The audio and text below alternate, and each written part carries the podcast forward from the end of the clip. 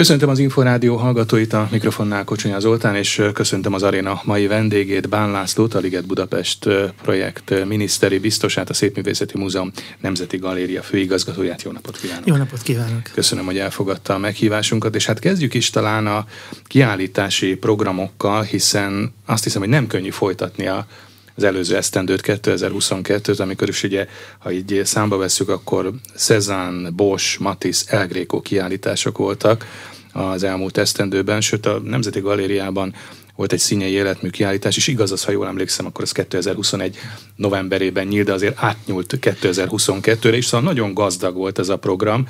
Hogyan lehet ezt úgymond még megfejelni 2023-ban, ha meg lehet? Bizonyos esetben nem lehet, ez a Szépművészeti Múzeum legerősebb éve volt valaha, de nem csak a mi múzeumunk történetében. Én nem ismerek olyan múzeumot elmúlt évtizedekben, melyiknek egy adott évben négy ekkora mester életmű kiállítása követte volna egymást a falai között. Nem is életszerű, hiszen akár egy évben egy vagy kettő ilyen is ö, nagyon nehéz megszervezni, óriási ö, ö, Ez véletlenek együttállása, vagy arra gondolhat az ember, hogy a Covid utáni el, első úgymond teljes év volt 2022, tehát elképzelhető, hogy mondjuk egymásra torlódtak korábban megszervezett vagy előkészített kiállítások, és azért volt most 2022 ilyen gazdag kiállításokban? Három kiállítás eleve erre az évre terveztünk, de a Szezán valóban a Covid miatt voltunk kénytelenek halasztani. Tehát a negyedik, amelyik valóban, hogy mi ilyen egészen különleges évé tette ez a négyes együttállás, az részben a Covid miatt volt, nem mondanám, hogy köszönhető, de végül is amiatt mm. voltunk kénytelenek elhalasztani ezt a kiállítást, mint ahogy igaz egyébként a mostani tervezett Gulácsi kiállításra is, hiszen egy nagy érnő kiállítást terveztünk, és 22-re terveztük, hiszen egy száz éves jubileumot ünnepelt volna, de hát ünneplünk lesz most is ezzel. Az első nagy életmű kiállítása Gulácsinak 1922-ben volt, ő már nagybeteg volt, ekkor már nem is alkotott, és kórházból orvosai kísérletében volt jelen ezen a kiállításon, és tulajdonképpen egy főhajtásként egy nagy életmű kiállítást terveztünk, és most meg is tudjuk hál' Istennek valósítani ebben az évben. Beszélünk majd erről részletesebben, de azért haladjunk időrendi sorrendben, hiszen ami most közelít, az ugye az áprilisban nyíló csontvári kiállítás, ami szintén, ha jól tudom, egy évfordulós tárlat. Erről beszélünk azért egy kicsit részletesebben. Valóban. Talán még is összegzés az előző évről, nem csak tartalmában volt csúcsév ez a szép művészetiben, és valószínűleg ez megismételhetetlen egy ilyen típusú együttállás, nem csak nálunk, akár a világ legnagyobb múzeumaiban is, de látogatószámban is 3 millió látogatónk volt, amely beállította azt a csúcsot ismét, a Van Gogh évében volt ennyi látogatónk, de ott azért felejük egy félmilliós látogatószám volt, ami szintén hmm. valószínűleg egy meghaladhatatlan csúcs marad, vagy akár vagy nagyon hosszú ideig ez lesz a csúcstartó. És hát valóban egy kérdés volt, amit legelőször felvetett, hogy egy ilyen év után vajon, ha nem, nem természetesen nem lehet felülmúlni, de mi az, ami méltó folytatása az elmúlt évek, vagy akár most már lassan másfél-két évtized történetének. És hát mivel mi hosszú évekre előre készülünk, nekünk nincsenek lyukak a naptárainkban, tehát erre az évre is nagyon fontos nagy kiállításokkal készültünk, és a most kezdett Csontvári is egy ilyen.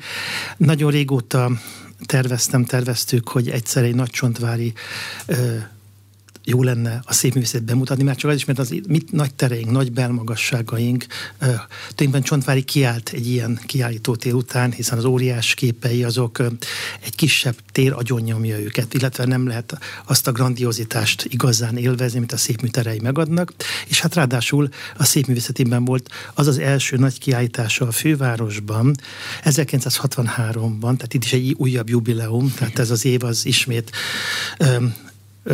hogy miért pont most csináltuk, többes jubileum indokolja, egyik az a mester születésének 170. évfordulójában ezben.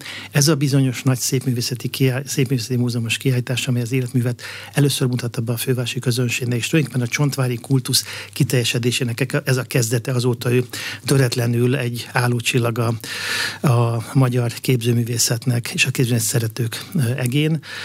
És van még egy évforduló, hogy a Csontvári Múzeum is 50 éves, a Pécsi Csontvári Múzeum. Tehát ez a hármas évforduló, és ha a Gulácsit említettem, már van egy negyedik is, ami talán kevésbé ismert. Ahogy említettem az 1922-es kiállítást, a, a Nagy Gulácsi életmű kiállítást, akkor a, terve, a szervezők szerettek volna, mivel ez a két nagy, különös, magányos mester nagyon sok tekintetben hasonló életutat futott be. Egy egyedi iskolákhoz nem kötődő, sajátos, önmagából épít, építkező világot hozott létre, amely már akkor is, 920 Csontvári már nem él, de szerettek volna egy, egy iker kiállítást létrehozni, a csontvári műveket nem tudták akkor megszerezni, és az elmaradt. Így most száz év után tulajdonképpen ezt az egykori mm.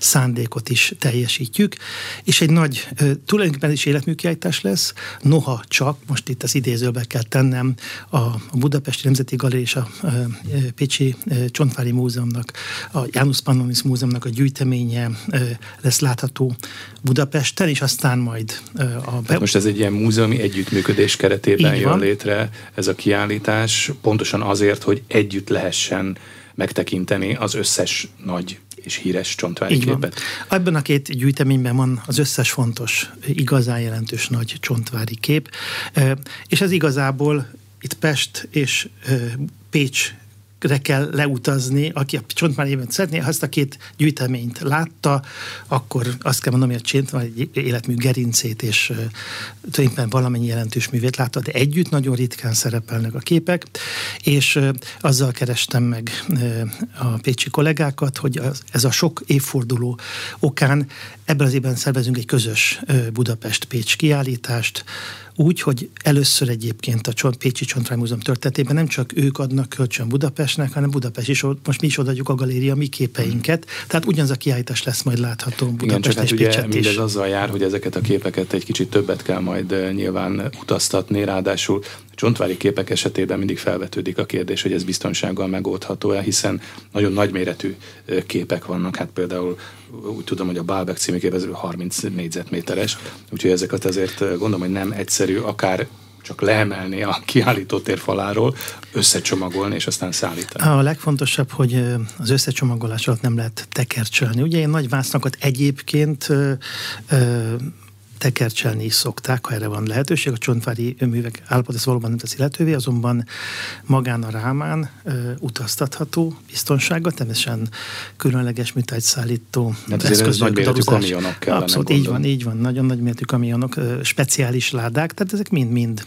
részei ennek, de azért az az élmény, amit a közönség előbb Budapest, aztán majd Pécsen élvezhet, Pécset élvezhet, ez gyakorlatilag messze menően indokolja, hogy időről időre egyesíteni kell ezt az életművet, mert ez tulajdonképpen utolérhetetlen valóban. És még egyszer hangsúlyozom, a Színművészeti Múzeum terében egészen különleges, egyedi nagyon grandiózus és felemelő élményt fog nyújtani. Most már látjuk, hiszen a terek készen vannak, készen van az, az egyes képek helye, tehát ma oda tudjuk képzelni, persze a valóság az majd felülírja ezt a képzeletet. Ja, azt olvastam háttérinformációként, hogy mint egy 40 műl, vagy 40 kép, csontvári kép lesz látható ezen a kiállításon Budapesten, illetve Pécset. Mekkora egyébként a csontvári életmű? Hány képre tehető? Ugye nagyon sok kép lappang, háborús, tudjuk, vesz, hogy háborús veszteségben nagyon, nagyon sok képről. A nagy művek azok megvannak, azok bent vannak a két nagy, a Budapest és a Pécsi közgyűjteményben. Tudunk ezekről a képekről? Tudjuk, hogy van egy ilyen csontvári kép, csak nem tudjuk, hogy egyáltalán felelhető-e valahol, és ha felelhető, akkor akkor Igen, hol? tehát az életműnek egy jelentős része lappang, van köztük mondom háborús veszteség is, vélhetőleg Oroszországban is vannak csontvári képek, ezekről pontosat keveset tudni. Vannak kisebb képek magántulajdonban is, tehát most már csontvári vezeti jó ideje az aukciós piacnak Igen. a rekordjait. Tehát most a legutóbbi aukción is, is ugye...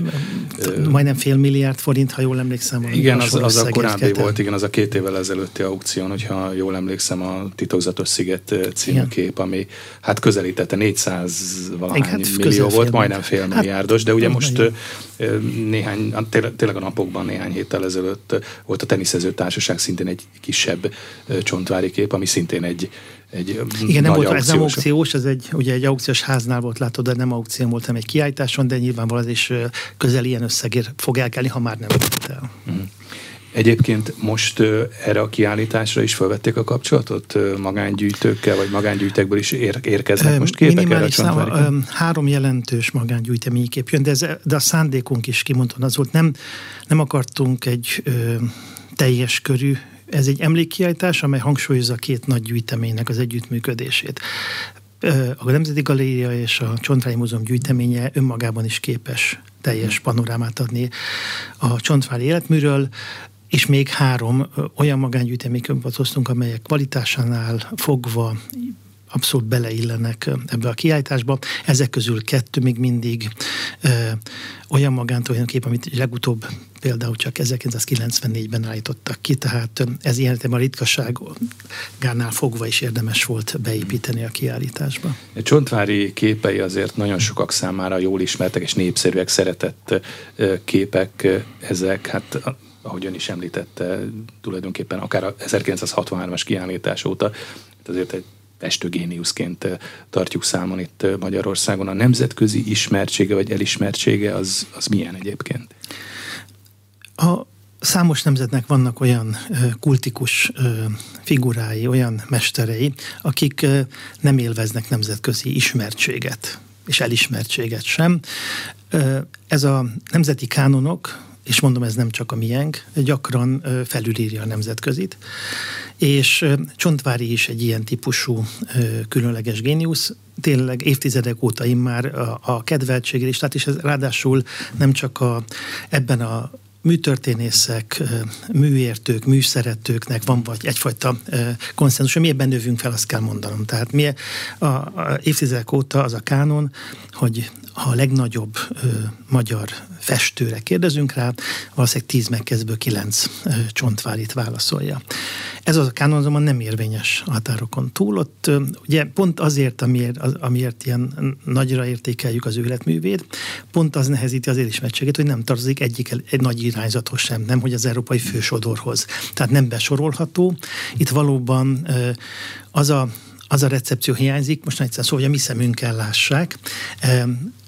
Ez, ez nyilván soha így nem lesz, de az, hogy mondjuk jelentős ö, ö, jelentős nagy intézmények, vezető kurátorai ö, egyszer majd úgy nézzék és úgy értelmezzék Csontvárit, ahogy egyébként az a nemzeti kánonban van, akkor lesz majd lehetőség. De még egyszer mondom, ő kívül van messze a fősodron, és igazából... De akkor ez jó részt annak tudható be, hogy egy irányzathoz sem, sem sodorható be, mert azért vannak a képzőművészetben, festészetben nem besorolható nagy alkotók, akik azért világszerte mindenütt Vannak, keresettek. De hát ez, ez talán egy kezünkön megszámolható. Hogyha most uh-huh. megpróbáljuk valóban világhírű olyan alkotókat, akik, akik nem, nyilván minden nagy alkotó eredet, és pont azért lesz a legnagyobb. Tehát ha most bármelyikre, most nem, most, tehát most Rembrandtól Van Goghig sorolhatnám, teljesen egyedi és, és kiemelkedő életműveket alkottak.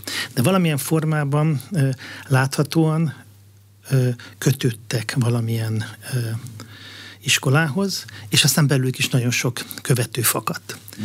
És hát még egy, azért, mint hogy minden másban, és a művészetben képzelni különösebben így van, a fősodor nem foglal magában mindent. Mint ahogy mondtam, számtalan nemzeti életműben vannak kiemelkedő alkotók, mi nem is föltétlen ennyire egyediek, mint a Csontvári, és mégsem kerül be a fősodorba, és ez nem föltétlen kvalitás kérdés, ebben nyilván az egész művészet történet kánonjának kialakulásában azért ennek van egy, egy nyugat-európai ö, ö, súlypontja, aztán ezt Amerika is átvette, hogy éppen kik, és ahogy a történelmet is utólag írják, a művészet történetben is van egy hasonló ö, folyamat. Említette ezt a múzeumi együttműködést, hiszen most váltva Budapesten és Pécset lesz a Csontvári kiállítás, tehát a Szépművészeti Múzeum és a Pécsi János Pannonius Múzeum együttműködésében. De közben ugye az az érdekes, hogy a szépművészeti anyagából, amíg itt lesznek a Csontvári képek Budapesten, addig a szépművészeti anyagából egy Toulouse-Lautrec kiállítás vendégeskedik, úgymond Pécset ez is jelzi azért, hogy, hogy egyre szorosabb talán a magyarországi múzeumok közötti együttműködés? Mi amúgy is számos kölcsönzéssel vagyunk jelen a Magyarországi Múzeum, a Nemzeti Galéria, a Magyarországi Múzeumok kiállításaiban, ez teljesen szokványos és rendszeres, mint hogy egyébként a Pécsi János Pannonius Múzeumból is jönnek kiállítások, többek között most a Gulácsi kiállításra, és jönnek művek a Gulácsi kiállításra is. Ugyanakkor itt volt egy sajátos helyzet, ugye a, a Pécsi csontvári anyag a leglátogatottabb ö, ö, kiállítás. Pécset, egyik legfőbb vonzerei a kulturális vonzerei Így van, és ők felvetették, hogy, hogy tudnánk ebben segíteni, tehát abszolút együttműködek voltak a Pécsi kollégák, és Pécs városa, és mondtam, hogy nagyon szívesen, és akkor ajánlottam számukra a nagy sikerű túlzott kiáltásunkat, de egy jó tíz éve Budapesten is több mint százzár látogatót vonzott, sőt, Rómában és Pekingben is nagyon nagy látogatottsággal és sikerrel. Ez azt is jelenti, hogy a szépművészetinek igencsak gazdag a túlzott anyaga? Így van, nagyon gazdag az anyagunk, tehát a grafikai anyagunk, hál' Istennek a maga idejében, még a század elején vásárolták meg elődeink egy nagyon gazdag grafikai anyagot. Ebből egy nagyon látványos, és itt a plakátművészetét, rajzművészetét, grafikai művészetét átfogom bemutató kiáltásunk, tehát mondom, nemzetközi rangú anyagunk van, ezt igazolta vissza a római és a pekingi kiáltás. Egyébként a volt az első túlzott kiáltás Pekingben valaha, tehát amikor ezt néhány évezet bemutattuk. Tehát azt biztos benne, hogy Pécs városa az együttműködéssel is sokat nyer, mint hogy a fővárosi közönség is, és ez a, talán egy olyan bónusz, amely azt, azt is hogy erősíti, hogy Csontvári hiányát egy nemzetközi rangú világhírű művésszel tudjuk, de kell is pótolni Pécset. A Csontvári a tavasz nagy kiállítása lesz, hát olyannyira tavaszi, hogy a Bartók tavasz keretében nyílik majd meg április közepén. Mi jön még ezután a szépművészetiben és a Nemzeti Galériában? A szépművészetiben, ahogy mondtam, mi évek jó ideje folyamatosan készülünk nemzetközi nagy kiállításokkal. A tavalyi év egy ilyen csúcsév volt, de ez az évben is lesz egy, egy rendkívüli mesternek nagy átfogó kiállítása. A Renoirnak szenteljük ezt az őszt. A legnagyobb és leg, legjelentősebb vásárlás a szépművészeti történetében műtárgyvásárlás az elmúlt száz évben pont az ő nevéhez fűzött néhány év ezelőtt a kormány támogatásával nyilván a fekvőnői aktot meg tudtuk szerzni. Ez egy kiemelkedő késői remek műve e, mesternek, és e, ez nagyon érdekes, hogy ő ebből aztán sokáig nem is adta el, évekig a műhelyében volt, nehezen vált meg tőle, és két későbbi változatot is festett. Ez a két későbbi változat a Musée és a Musée tartozó oranzseriben van, mm. és most ők a fő együttműködő partnereink, és ez a kép, ez a két kép most megérkezik Budapest, és először fog találkozni, soha még kiállításokon ez a három mű nem volt együttesen bemutatva. Tulajdonképpen ez adta annak idén ötletet is, hogy ha ez a remek művet megszereztük, nagyon jó volna akkor egy, egy jelentős Renoir kiállítást, ami szintén nem volt Budapesten még egy átfogó Renoir.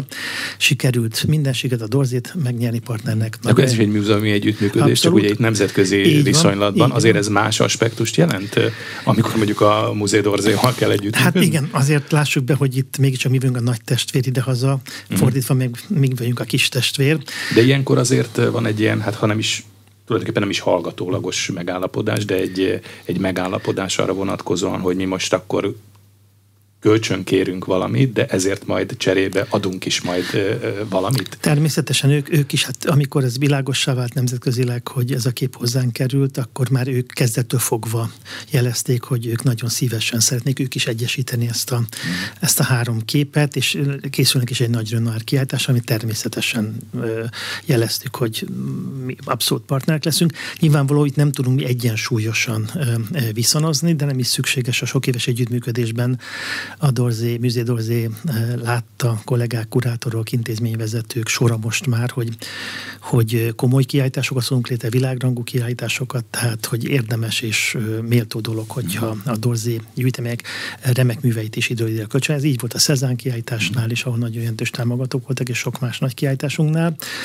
De hát itt nem csak a Dorzéból, hanem sok más eh, európai gyűjteményből érkezik mag jelentős gyűjteményből anyag, tehát egy nagyon gazdag válogatás lesz, és most már hát készülünk az őszi kiállításra, nemrég mutatták a kollégák, és egyeztettük a, a végleges tulajdonképpen kiállítási tervet, milyen szekciók, milyen elosztásban lesznek, és hát egy nagyon látványos, nagyon izgalmas kiállítás lesz ez ja, is. Beszélgetünk az imént irányzatokról, festészeti iskolákról. Tulajdonképpen ez a, az őszre tervezett Renoir kiállítás valamiképpen folytatása a korábbi Monet, Van Gogh, Cézanne kiállításoknak, vagy ebbe a sorba illeszkedik? Így van, nagyon erős a, a francia vonal, francia kapcsolat az intézményünk életében.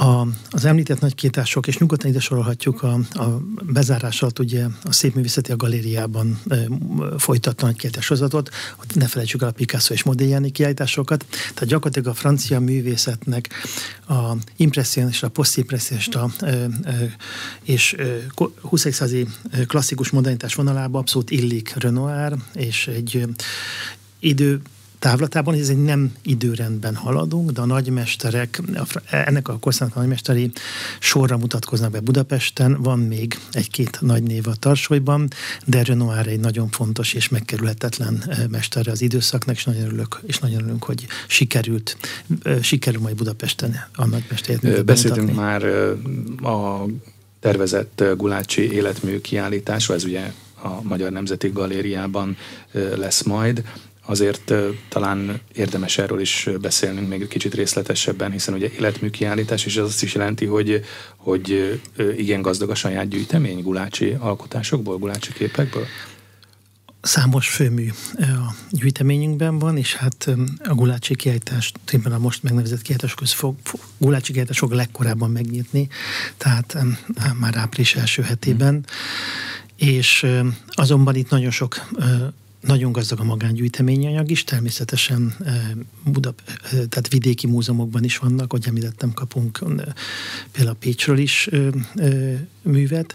Tehát itt egy a magángyűjtőkkel szoros együttműködésben fogjuk létrehozni ezt a kiállítást, és hogy nagyon izgalmas, hiszen Gulácsi... sok kép van egy 80, 80, fest, 80-nál több festmény lesz. De, de, de van magántulajdonban sok Gulácsi Igen, bocsánat, igen, jelentős, jelentős, hmm. nagyon jelentős művek is vannak magántulajdonban, és egy Ráadásul Gulácsinak az életművét nem csak a fest, festői életművét ö, fogjuk bemutatni, vagy képzőművészként, hanem ez egy, ő egy igazi reneszánsz figura volt sok, sok tekintetben, tehát a maga kor is rendkívül vonzotta, ő magát is sokszor behelyettesítette, megszemélyesítette évszázadokkal korábbi alakokban, figurákban.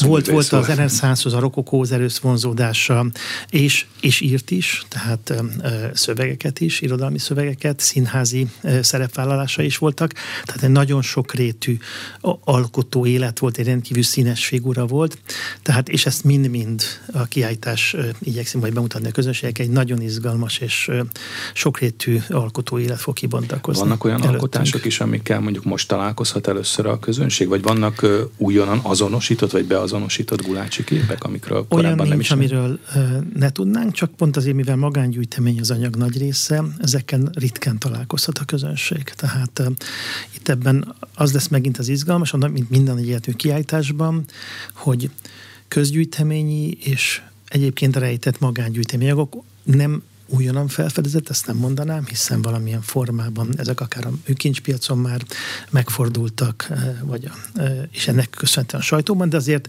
pont azért, mert magángyűjtemények is ezek rásul olyan képek, amelyet szeretnek, és nagy becsben tartnak a gyűjtők, és nem szívesen válnak meg tőlük. Bár egy értmű kiállítás az mindig elég vonzó ahhoz, hogy, hogy tulajdonképpen akit kértünk, mm. ideadta a képét. Mm. Van itt egy apropó, amiről azért szintén érdemes kicsit részletesebben beszélnünk, hiszen tíz éves a Liget projekt, azaz tíz éve fogadta el az országgyűlés a Városliget törvényt, ami az állam vagyonkezelésébe adta a parkot, és hát nagyon sok minden történt ebben a tíz esztendőben. Összegezve több zöld és több kultúra lett mostanra a ligetben, mert hogy a projektnek ez a mottoja, vagy ez a jelszava, hogy több zöldet és több kultúrát a Városligetbe. Igen, ez volt a kiindulási pont. Igazából 13 egy fordulópont volt, 10 évvel ezelőtt a Városliget törvény elfogadásával. Egy két éves előkészítő szakasz előzte ezt meg. De most így viszonylag visszatekintve, tíz év tulajdonképpen egy nagyon rövid idő egy ekkora lépték projektben, hiszen a kezdeti ö, időszak, amit egy új múzeumi negyedet ö, ö, álmodott meg először, utána pont a Városliget törvény tette világossá, hogy itt a liget teljes körű megújításával mm.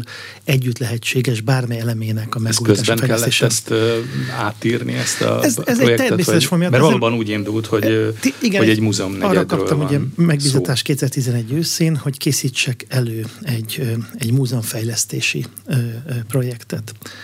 És ez a előkészítő folyamat során nagyon korán világossá vált, hogy nem szabad és nem is érdemes külön csak a ligetben lévő egyébként nagyon gazdag kutatásintézményrendszer egy elemét ö, mm. valamilyen módon megközelítés azt, azt fejleszteni, vagy azt megújítani, hanem a liget egészét és együttesen kell végig gondolni és ebből fakadt az, hozzáteszem a korábbi sok éves, sok vagy sok évtizedes mulasztás, halasztás és semmit tevés előzte ezt meg. Tehát a liget azért, aki a környén lakott, minden napon tapasztalhatta, de hát a ligetbe látogatók is, ezért egy folyamatosan lepusztuló terület volt. És a liget törvény határozta meg aztán a főkereteket, és a főirányokat, és tíz év alatt egészen elképesztő. Tulajdonképpen mindenki, aki ezt részt vette be, tervezte, vagy alkotóként valahol benne volt és megvalósítóként, a saját területét, amit végzett, azt látta és remélte, hogy és tudta előre, hogy sokkal jobb lesz a liget, és ez igaz a zöldfejlesztésekre, megújításokra, parki létesítményekre és az intézményi megújításokra vagy fejlesztésekre, de azért együtt nyugodtan egy világszám jött létre, és tulajdonképpen nagyon rövid idő alatt. Most éppen most fog például megnyílni a Spanyolországban a Spanyol Királyi Gyűjteménynek a múzeuma a Királyi Palota mellett. 25 éve döntötték el, és indították el a folyamatot. De hát egy, egy Prádó bővítés is 12 év lett, amikor egyetlen múzeum részleges bővítésről beszélünk. A Rijksmúzeum ugyanígy 10 évig tartott egy részleges bővítés. Tehát azt kell mondanom, hogy a tempó is rendkívül jó ütemű, és a minőség meg különösképpen, és ez a fontosabb az utóbbi. Egyfelől, ami a legfontosabb, az a látogatóknak a visszajelzése. És ami a több zöldet és több kultúrát a Városligetben, az egy nagyon rövid motto, de nagyon kifejező volt, hogy minden elemében az volt a vállalásunk, ami nem csekély ekkora léptékű projektnél, amely ma Európa legnagyobb kulturális városfejlesztési projektje, mert azzá vált a, a, a Liget projekt, hogy bárki bármilyen célra jött vagy jön ki a ligetbe, egy jobb ligetet találjon, mint a fejlesztés előtt. Tehát aki a parki, csak a parkért jön, a, a, a zöld felületi kapcsolódásért, aki a játszótére jön, aki a, a kutyáját hozza ki, aki, aki biciklizik, aki sportol, aki iskolások környékén is használták a ligetet jó-rossz lehetőségeket kell élve, és aki a kultúrás intézményekért jön, egy sokkal jobb ligetet talán, és ez így lett. És ezt egyfelől visszaigazol egy sok milliós látogató számban már, akik a megújult ligetrészegen láttak, és ezek csak a regisztráltak, hiszen a Zeneháza, a nagy játszótér, amelyik Magyarország legnagyobb és legkorszerűbb játszóterület, a látogató számok fantasztikusak, tehát már több mint két milliós a, a nagy játszótérnek a látogatottsága. A Zeneházat is most már lassan közel egy millióan látták, és így láthatóan nem csak a programok hiszen enyémben nem férne be, azok is fantasztikusak, de az épületet jönnek megcsodálni rengetegen, nem. És a másik pedig egy nemzetközi visszhang, egy nemzetközi visszacsatolás. A zeneháza nyugodt szívvel állíthatjuk, mindenféle túlzás nélkül, hogy a 2020-as évek leg, legjobban elismert, legnagyszerűbb kortás épületet. Olyan nemzetközi díjak igazolják ezt vissza, amelyek a szakma legjelentősebb díjai és elismerései. Olyan egyértelmű, legutóbb éppen egy amerikai nagy díjat nyert meg tavaly. Ősszel ott voltam az átadón, pont a, a, a Bilbao Guggenheimben, a, a, amelyik az a múzeum volt, a Bilbao Guggenheim múzeum, amelyik elindította tulajdonképpen egy egészen különleges, excentrikus épületével ezt a múzeum épület forradalmat, amelyik aztán emblematikus múzeumpétek sorát építette, és Bilbaót gyökeresen megváltoztatta, ő maga továbbra is évi egy millió látogatót vonz, de Bilbao egy olyan típusú kultúrás fejlesztésbe kezdett, látva a sikert, ami Bilbaót egészen más helyre helyezte el, nem csak Spanyolország, hanem Európa kultúrás térképén. Nos, ezen a, itt ennek a 20. évfordulóhoz kapcsolódó volt a díjátadás, az amerikai díj, és ott a zsűri aztán utána mesélte, hogy a zeneházó úgy magaslott ki, hogy kérdés nem volt. Szóval minden részkategóriában komoly viták voltak, hogy, de hogy a fődíjról nem volt vita, mert együtt, és ott 2000 pályázat közül, tehát a 60 országból, és ezt igazolt vissza a Káni nagy díjunk, tehát egy olyan emblematikus és csodálatos kortás épülettel gazdagodott Budapest a zeneházával, és itt még egyszer nem csak az épület, sokszor hangsúlyozom a tartalom. A magyar zenének, hogy hogyan és milyen módon, hogy a világon nincs ilyen, ahol egyszerre kiállítással, koncertekkel, előadásokkal és múzeum, zenepedagógiai, múzeumpedagógiai ö, ö, intézményrendszer egyszerre fogadná a látogatókat. És akkor még tegyük hozzá a zenélő játszóteret is. Ami, ami már így van, az is mert egy zenélő játszótér, tehát hogy már ahogy érkezünk, ugye az üvegfalával, ahogy a kintésben amiben egybefonódik kultúra és természetnek az összhangja. Egy, egy zseniális logikájú épület, zseniálisan megvalósítva. Ez nagyon mm. fontos, hogy itt magyar mérnök, több mint száz magyar mérnök dolgozott Fujimoto álmának. Ugye az a kérdés, hogy egyáltalán ez megvalósítható-e? Ez a, ez a, ez a Igen, az üvegfelületek Igen. révén ugye sokan ez azt Európa mondták, hogy ezt lehetetlen. nagyon nehéz. Európa legnagyobb egybefüggő vízszintes osztás nélküli üvegfelületéről van itt szó. Az, hogy üvegfalú koncertem, sokan mondják, hogy ez elképzelhetetlen, de a világ legjobb akusztikus cége, de ők is japánok dolgozott rajta, és megint adok, hogy nyugodjunk meg, kiváló az akusztika, az is lett. Tehát nagyon sok tényező és nagyon sok uh, hazai és külföldi uh, remek szakember együttműködés jött létre egy világszám, ami rásul gyönyörű lett, nagyon szerethető, és még azok is, akik egyébként idegenkednek a kortás építészettől, tehát ízlésükben ilyen értelemben sokkal inkább a tradicionális hagyományos éveket szeretik. Mindenki szereti, mert azt tudta, és azt tudja bebizonyítani értelemben van egy nagyon fontos edukációs küldetése is az épületnek, hogy igenis, kortás nyelven is lehet nagyon szerethető, világszínvonalú, nagyon extravagáns, és mégis otthonos épületet létrehozni. A zeneháza mindezt tudja. Én nem találkoztam még olyan látogatóval, gyakran járok egyébként akár kötelességből, akár kezdtelésből arra, és bárki ott látok, beszélgetek, hiszen nagyon sok, sokan jönnek csak a zeneházáért föl Budapestre, összeállnak vidéken csoportba, buszra szállnak és ennek. Tehát nem is programra, hanem nem, csak nem, megnézni csak, csak, csak megnézni, és természetesen aztán mennek a néprajzit is megtekinteni, mert hiszen már az is ott van mellette, de a zeneház és a néprajzi már ilyen emblematikus célra vált Budapesten, tehát mindenkinek kivívja a szeretet elragadtatását, és mondom, egy kortás épület olyanokból is, akik magukról azt hitték, hogy ők tulajdonképpen nem szeretik kortásat, csak még ilyen színvonalú kortás épületet nem láttak. A Néprajzi Múzeumnak is hasonlóan pozitív a fogadtatása, vagy akár a visszajelzések hasonlóan pozitívak. Én azért a mondjuk a személyes ismeretségi körömből sokaktól hallottam azt, hogy talán egy kicsit túlméretezetnek tartják ezt az épületet. Tudjuk, beszéltünk már erről korábban is, hogy ez tulajdonképpen a Városliget kapuját szeretné megidézni, hiszen annak idején ugye pont itt a Király utca felől volt a megközelíthetőség, és innen közelítették meg a Városligetet. De ha megnézzük a számokat, akkor ugye, ha jól emlékszem, akkor olyan 7000 négyzetméter körüli a kiállító tér, és az épület pedig 40 ezer négyzetméter körül. Kis, így se kevés, nem kés 20 valahány ezer négyzetméter Igen? belül. Valóban van egy, egy grandiózus térkezelés, amelyik itt két egymásnak futó domboldalt idéz meg világában, és valóban itt az volt a házi feladat, az kiírásban is, hogy a liget kapuját, hiszen valóban egyfajta kaput volt ez, itt fogadta látogatókat a liget, és kellett megidézni, az, hogy a természet és a város kapcsolatát, hiszen a Városi Szövet itt találkozik ebben a kapuban a Liget Szövetével, és, és a, a magyar tervezők egy, egy olyan ö, különleges ö, ötlet álltak elő, amelyik egyértelműen egyhangulag győzte meg a zsűrit. Egyébként Szó Fujimoto, a zeneháza tervező is bent ült, és a zsűri többsége külföldi szakember volt. Hozzáteszem, itt nem tudtuk zsűritakként, hogy mely épület mely tervez, melyik tervező tartozik, meghívásos pályázat volt, de nem onnan már anonim volt a, az elbírálás során. Egy egészen más, egy világhírű ő, nagy tervező irodára gondolt a zsűri tulajdonképpen, hogy valószínűleg az ő munkájuk mm. lehet ez a zseniális Meglepetés munka. volt, hogy egy magyar hogy csapat. Így van. Igen. És az, hogy tulajdonképpen teljesen illik a liget, amelyik angol park jellegű ö, ö, közparkként jött létre, a, ezek a tájképi kertek, amelyeket a 18. századtól, főleg Angliából indult ki, de Németországban is nagyon jelentős ö, ö, ilyen kertek jöttek létre.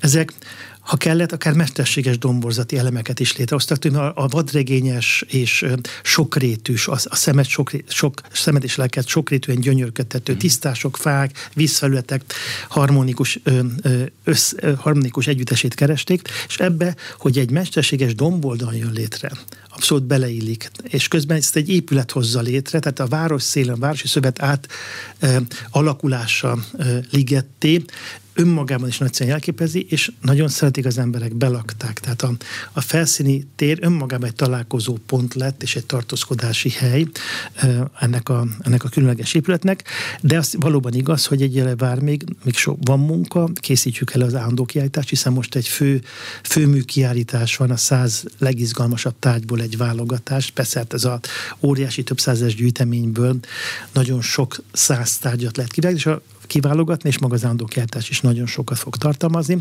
Ez jelentősen gazdagítani fogja a kínálatot, de így is azt kell mondanom, hogy egy emblematikus, és a, a, a ligetnek és a városinak a kapcsolatát zseniálisan egymásba szövő épület jött létre.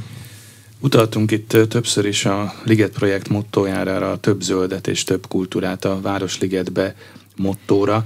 Ez a több zöld körüli polémia azért végigkísérte ezt a tíz évet, a Liget projekt tíz évet, kezdetben civil szervezetekkel, a fákhoz magukat odaláncoló ligetvédőkkel, majd azért 2019-től a fővárossal, a főváros vezetésével zöld felület beépítettség kapcsán Nyilván ezekre vannak egyértelmű számsorok, adatok, térképek, kimutatások, de még sincs közös nevező. Hát egyfelől azt érzékelhetjük mindannyian, hogy ez a vita gyakorlatilag véget ért. Pont azért, mert már több millió ember kilátogatott, és gyakorlatilag pártállástól függetlenül a liget új, megújított arca részei abszolút elnyerték az emberek tetszését.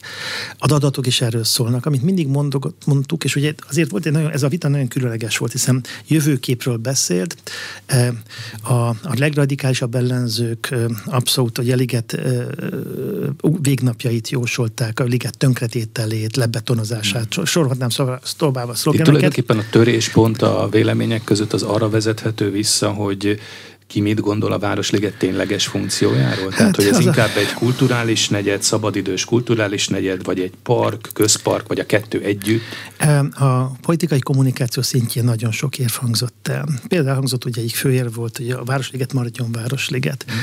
Hát a Városliget nem tud másképp Városliget maradni, csak hogyha önmaga marad, már pedig a Városliget egészen más közpark, mint az összes többi Európában. Itt több mint száz éve egy nagyon gazdag intézményrendszer jött létre a parkban, nem körülötte, hanem benne. Ez a liget legsajátabb hagyománya. Hát mondjuk a múzeumok, az állatkert, ez nem, a Széchenyi nem a liget fürdő. körül vannak, mm. benne vannak. Sőt, azt kell mondanom, nagyon mai szemmel, mint egy egyetemi campus rendszer, egy zöld felületben sétatávolságra egymástól a különböző intézmények besétálható és egymástól elérhető távolságban, akkor vizuálisan gyakran elrejtve a fák mögött, hiszen a maga népra is és a zeneháza is egymástól 100-150 méter távolságra van, de amikor kizöldülnek a fák, praktikusan nem látni az egyik, nem látszik az egyik a másikból. Tehát ez nagyon hamar, tehát tárgyi szinten bármikor, tehát az, hogy nő az zöldfelet, vagy csökken, ez kimutatható volt kezdettől fogva, hogy természetesen nőni fog. Több mint 70 ezer négyzetméter betonfelületet bontottunk fel és parkosítottunk. Ugye gondoljanak csak a felvonlástérre. A, ahol parkolóautók álltak, most egy sétapromenád van. A parkolóautók lementek egy mély garázsba. Több száz lombosfát ültettünk el, több ezer, tízezer cserjét, több mint 200 ezer, negyedmillió, több mint 200 ezer évelő növény, tehát sokkal gazdagabb lett a ligetnek a zöldfelte, és nőtt. Ez, ez vitathatatlan. Hát azért az szimptomatikus és értékű volt, hogy a fővárosi közfejlesztések tanácsában pont 2012-es választások után háromszor vetettük föl a fővásra, hogy a politikai szlogeneket már ismerjük ők is ismerik. Üljünk le tárgyal ott a, kerete, a fővárosi közösség tanácsán keretein belül egy munkabizottság, és hozzuk az asztalra a valós tényeket. Ők is mondják el a valós aggájaikat, és vessük össze a mi állításainkkal, és ezt aztán verifikálni lehet majd a valóságban. Kövessék ezt nyomon, kérjék rajtunk számon. Soha nem ment bele a főváros, hogy létre, hogy jöjjön egy ilyen munkabizottság. Ugyanis pontosan tudták ők is, ha a tények szintjén beszélgetünk a Liget projektről, akkor az lesz az eredmény, ami az eredmény lett, hogy egy jobb ligetről beszélünk, és akkor okafogyottá válik az egész politikai hajcihő. Egy példát, konkrét példát hagyozzak föl azért, a, mert ez sajnos nem hagy nyugodni a, a Városligetnek a valós liget szeretetéről. Emlékezik valószínűleg minden hallgató, hogy nemrégiben volt egy drasztikus ugye, parkolási ár emelés, tehát közteti parkolásért az egész városban. És amikor ez a napvilágra került, és ugye még döntés előtt volt a közgyűlés, én fölhívtam a fővárosi illetékest, hogy ha már ez megtörténik, értem a szempontokat, nem vitatni szeretném, ez az ő felelősségkörük, de elfeledkeztek a Városligetről. A Városligetben szemben más turisztikai destinációkkal, akár a fővárosban, vagy pedig e, vidéken, hétvégén, amikor nagyon erős a turisztikai forgalom, nem szűnik meg a parkolási kötelezettség. A fővárosban a hétvégén ingyenes a parkolás a Városligetben, ebből van az, hogy a bárki ott kisétál, és megy drasztikus és elviselhetetlen a hétvégi parkolás. Hát én arra hogy jó ideig a Városligetben jó sokáig ingyenes volt a parkolás. E, igen, is. és ez ez a hétköznapokon is? Így, hétköznap, most már hétköznapokon fizetős, de hétvégén nem. És kértem, hogyha egyébként amúgy is uh, ilyen jelentős emelés van, ha nem is arra szintre, de legalább annak a felére hétvégén legyen parkolás bevezet, ha annyira szeretik, vagy csak fele annyira, mint ők hangoztatják a Városligetet, annak a zöld felületének a védelmét, és a Városligetet védeni egy parkolási ilyen rohamtól, tegyék meg, nem tették meg nem, nem került még előterjesztés szintjén sem, még szavazásra sem bocsátásra a közügyes elé. Ez számomra teljesen értetlen, pontosan egy módon értető, amelyik utólag is arról szól, amit nagyjából sejtettő, hogy a politikai szlogenek szintjén nagyszerű volt, semmiben nem került ö, nagyon bombasztikus dolgokat mondani a liget pusztulása és a liget védelmért kiállni teljes melszélességgel, amikor ebben saját hatáskörben tehettek volna valamit, és nem is keveset a liget védelmért, eszük ágában nem volt megtenni. Hol tartunk most a liget projektben? Megvonható. Ez a napokban tartott sajtótájékoztatón az hangzott el, hogy most éppen családbarát fejlesztésekkel folytatódik a projekt, zöld felületek megújításával, de hát továbbra is bizonytalan a három korábban tervezett beruházás, az új Nemzeti Galéria, a Magyar Innovációháza és a Városligeti Színház. Mindez most pusztán azért bizonytalan, mert hogy egyelőre leálltak egyébként is a nagy állami beruházások, vagy más bizonytalansági tényező is van? Valóban, tehát egyféle zöld fejlesztésére hagyják ki valóban folytatódnak, és ez fontos, tehát ez ne, korán sem másodlagos, hanem ez kéz a kézben halad, mint már mondom, több mint negyedmillió négyzetméter zöld feltet újítottunk meg, és ez tovább folytatódik. A legjelentősebb projekt egy nagyon kedvelt és szintén nagyon lepusztult az elmúlt évtizedekben célpontnak a megújítása, ez a Kressz Parké, ami nem egyszerűen csak az eredeti állapotában ítjuk meg, hanem meg is újítjuk, tehát sokkal izgalmasabb, sokkal gazdagabb kínálatot fog nyújtani az oda látogató gyermekeknek, családoknak. De visszatérve a, a, a három nagy kulturális tervezett intézményre. Ezek közül a legfontosabb az új Nemzeti Galéria. Tehát ha, ha a Liget projektnek azt a vonzerőt kívánjuk elérni, ami ott van benne potenciálisan, és gyakorlatilag ennek jó része már készen van a Zeneházával, Néprajzi Múzeumban megújított szép művészetével sorolhatnám tovább. A, ahhoz kell egy kortás építési, építésű, kiváló minőségű, világszínvonalú művészeti múzeum. Amikor nem is lehet ne, befejezetnek nem, mondani ne, a leget, Nem, projektet? és nem tud fölkelülni. Ahogy a Bilbao-t az előemlítettem, ez Bilbao effektusnak hívják a Guggenheim Múzeum építését, egyetlen különleges, kiváló épület, milyen gyökeres hatást, átalaki hatást tud gyakorolni egy komplet régió, ott éppen jelesül egy városnak a, a, a elismertségére, ismertségére, és ebből fakadóan a kulturális turizmus, ami ne felejtsük el, az egy, az egy kimondottan jól fizető rétegnek a, a, adja a gerincét ennek a kulturális turizmusnak. Tehát aki sokat költ egyébként itt a városban, nem a múzeumokban fog sokat költeni, hanem szállást vesz, vásárol, éttermekbe sorolhatnám tovább. Tehát, hogyha, és még egy valami az ország hírnevében is ez egy nagyon fontos tényező, az, hogy Budapest imáshoz, Magyarország imázsához hozzá tudna csatlakozni, hogy itt van Európa legkomplexebb és egyik legizgalmasabb kulturális negyede, amely rásul nem egy új építés, mint amik most egyébként Kínában vagy az arab világban építenek, csak részben, hanem egy 150 éves hagyománynak a teljesen szerves folytatása, megújítása és fejlesztése. Ez azt jelenti, hogy egy évtizedes, sok évtizedre Budapest lenne ez az elsőség. Ráadásul világszínvonalú épület épületekkel, világszínvonalú tartalommal, ehhez kell zárókőként az új Nemzeti Galéria. Ma valóban, hát ugye ez látható sajtónyilvánosságban is több mint ezer állami beruházást vizsgált felül a kormány abból a kényszerű gazdasági helyzetből, amit a háborús helyzet okoz, amelyben a legtöbb még el nem kezdett beruházás, azt gyakorlatilag fel kellett függeszteni, átütemezni, illetve akár törölni is. Itt szó nincsen, eltökéltség megvan. Hmm. De akkor ez azt is jelenti, hogy ha, ha meg lesznek az anyagi források, és meg lesz erre a pénz, akkor megindulnak a igen. munkagépek? Igen. Mert az, az, az érvényes építési engedély megvan. Így van. Ezt 24-25-re tervezzük. A, most persze lássuk be, hogy egy hosszú távú tervezés a mostani világban fél évre nem tudjuk, mi lesz, de akár hónapokra sem, hiszen ez a háború oly mértékben írta föl a, a prognosztizóknak az érvényességét is, amely nagyon nagy óvatosságra készített mindenkit, de azért egyszer csak világ, vissza kell állni a világ normális rendjének, ez mindenkinek az érdeke ebben a világban, aki józanul gondolkozik. És hogyha ez megtörténik, nyilván helyreáll a, a gazdaságnak a teljesítő képessége is és dinamikája, és is ismét az egyébként már előkészített és továbbra is szándékában álló fontos beruházások a kormány része, és ez nyilván nem csak kultúrás beruházások, újra fognak indulni. Ez egyébként gazdasági érdek is, hiszen a, az ország GDP-ben egyik legnagyobb, ha nem, legnagyobb, ha nem a legnagyobb ágazat, az maga az építőipar. És azon belül az állam egy jelentős megrendelő, főleg olyan területeken, ahol, ahol ö, közhasznú dolgok jönnek létre. Mm. Mert nyilván a for-profit dolgok, azok köszönik majd, működnek a saját logikájukban. És ez a ö, projekt, a Liget projektnek az új nemzeti galériával való befejezése, az ráadásul nem egyszerűen egy közhasznú, kulturális érdek vagy országi más kérdés, hanem gazdasági kérdés is. Mert akkor valóban egy olyan hatékony vonzerűvé válhat Magyarország számára ez a kultúrás negyed, amit a Városliget 150-es történeti szövege, me, szövete, megújított történelmi szövete jelent, amely középtávon 15-20 éven belül megtéríti a ráfordított közpénzeket. Nem gondolom, hogy rangsorolni kéne itt a tervezett és fő, még függőben lévő beruházások között, de azért az innovációháza és a Városligeti Színház az hát úgymond könnyebben elengedhető. Kérdezem inkább úgy, hogy akár el is engedhető.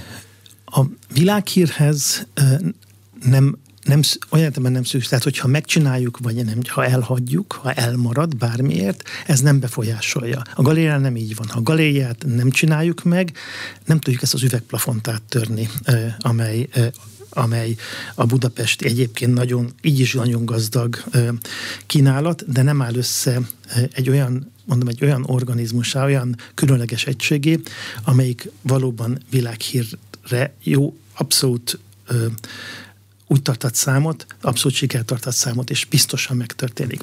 A másiket is fantasztikus intézmény, csak a Magyar Innováció Házáról annyit, hogy ugye az a magyar találmányokra épülő Science Center tudományos élményközpont volna, de ha ez megépül, és ennek meg kéne épülnie, mert egy fantasztikusan erős közönség vonzó és nagyon izgalmas ház volna, ilyen nincs, az a csodák palotája, ami piciben hasonlít, de nem is lehet igazán csak mint analógiáként említeni. A de ezt nem kell a ligetben föltétlenül, ez másút is tud élni, és mondom a nemzetközi hírnévhez persze hozzáadna, de nem feltétele. Ez igaz a kis színházra is, ott egyébként színházban már volt már 1870-es évek óta, a ligeti hagyomány, az a színházi a játék. kérdés mondjuk, hogy kell-e a Budapesten még egy színház? A, az, amit ott terveztünk, tehát ott volt, és aztásul nem érte háborús, és ezt a felvonási téren a tankok ráfordulhatósága miatt bontották le. Ott, tehát ifjúság és gyermekszínházként építenénk újjá tartalmában, és abban egyébként még hiány van a, a palettán minőségi gyermek és ifjúsági színházásban, akinek gyermek van, pontosan tudja, hmm. hogy a jegyek egy hónapra mindig elkelnek online, tehát nehéz jegyet kapni. Itt a kínálatban még nyugodtan lehet bővítést hozzátenni.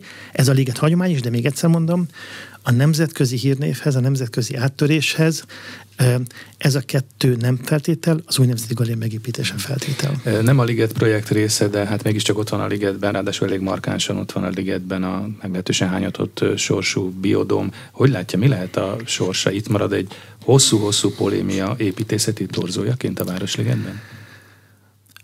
Most torzó, egy, amely ma már meghaladja minden számítás szerint. Eddig sincs kevés pénz benne, több mint hát 30, 30 milliárd benne van, már többbe kerül a befejezés. A legelső 19-es számítások 15-20 milliárdot irányoztak elő, tehát akkor még az a bizonyos inflexiós pont, hogy kevesebbe kerül befejez, mint amit eddig tettünk. Tehát az, a, ezért volt egy, egy olyan lélektani határ, amelyet, amely azért arra biztatott minden felet, hogy, hogy ezt érdemes talán ráfordulni, hiszen ne felejtsük, ez egy, ez egy nagyon izgalmas projekt, itt valóban egy olyan léteznek hasonló fedett trópusi csarnok típusú létesítmények, akár állatkertben és a Lipcsei állatkertben, amelyek jelentős többet látogatót vonzak, szeretik az emberek, értékelik, és az Európa legnagyobb szabad legnagyobb alapterület ilyen típusú intézménye lenne, lett volna, hát most a fene tudja, milyen időt kell használni hozzá, de a lehetőség még itt van, csak egyre drágább lesz megvalósítani, és ma már prognosztizálni sem lehet, hogy egyébként ez, ha majd egyszer elkezdődik, mennyibe fog kerülni. De még az is lehet, hogy esetleg le kell bontani. Ha a helyzet az, hogy ebből nem tud más lenni. Tehát most néha vannak benne filmforgatások, mert nagyon izgalmas, különleges beton szerkezetek vannak benne, de hát nyilván nem lesz ebből egy filmstúdió. Tehát um, itt nincs más, ezt vagy be kell fejezni, vagy egyszer valakinek le kell bontani. Nem könnyű döntés egyik sem, mind a kettő pénzbe kerül, mind a kettőnek vannak következményei. Um, az biztos, hogy én úgy látom, hogy 19 után igenis nagyon sok lehetőség lett volna arra, hogy egy a főváros partneri együttműködés esetén egy nagyon normális kompromisszumot találni. Lássuk, ne fejtsük ez a, a háborús helyzet előtt, azért itt volt egy olyan gazdasági dinamika, dinamizmus az országban, ami lehetővé is tette volna, Ma már, ahogy látjuk, az kormányzati projektek is visszavágásra kényszerültek, tehát itt is van egy, egy olyan fék, amely majd egyszer felszabadul. Tehát, de egy biztos, azt azért figyelme kísérem, no, ez nem, nem a Liget projekt része volt, hogy ahogy említettem az előbb, amikor felajánlottunk, hogy egy, egy gazdaság, egy, egy valós munkabizottság eléjünk le a Liget projektről, semmiben nem tellett volna a fővárosnak oda tenni az asztalra a biodom ügyét is, és ahogy például sikerült az atlétikai stadion ügyében néhány hét alatt olyan kompromisszumot találni, mely a kormányzat és az önkormányzati feleknek is tetsző volt, és mindegyiknek a szempontját érvényesítette, a főváros ligetprojekt ügyben még a legminimálisabb józan gondolkod, együtt gondolkodásra sem volt hajlandó, így nem csoda, hogy a biodom ügye is ott áll, hogy áll. Köszönöm szépen a beszélgetést. Az elmúlt órában Bán László, a Liget Budapest projekt miniszteri biztosa, a Szépművészeti Múzeum Nemzeti Galéria főigazgatója volt a vendégünk itt az arénában. Köszönöm, hogy eljött hozzá. Köszönöm is a meghívást.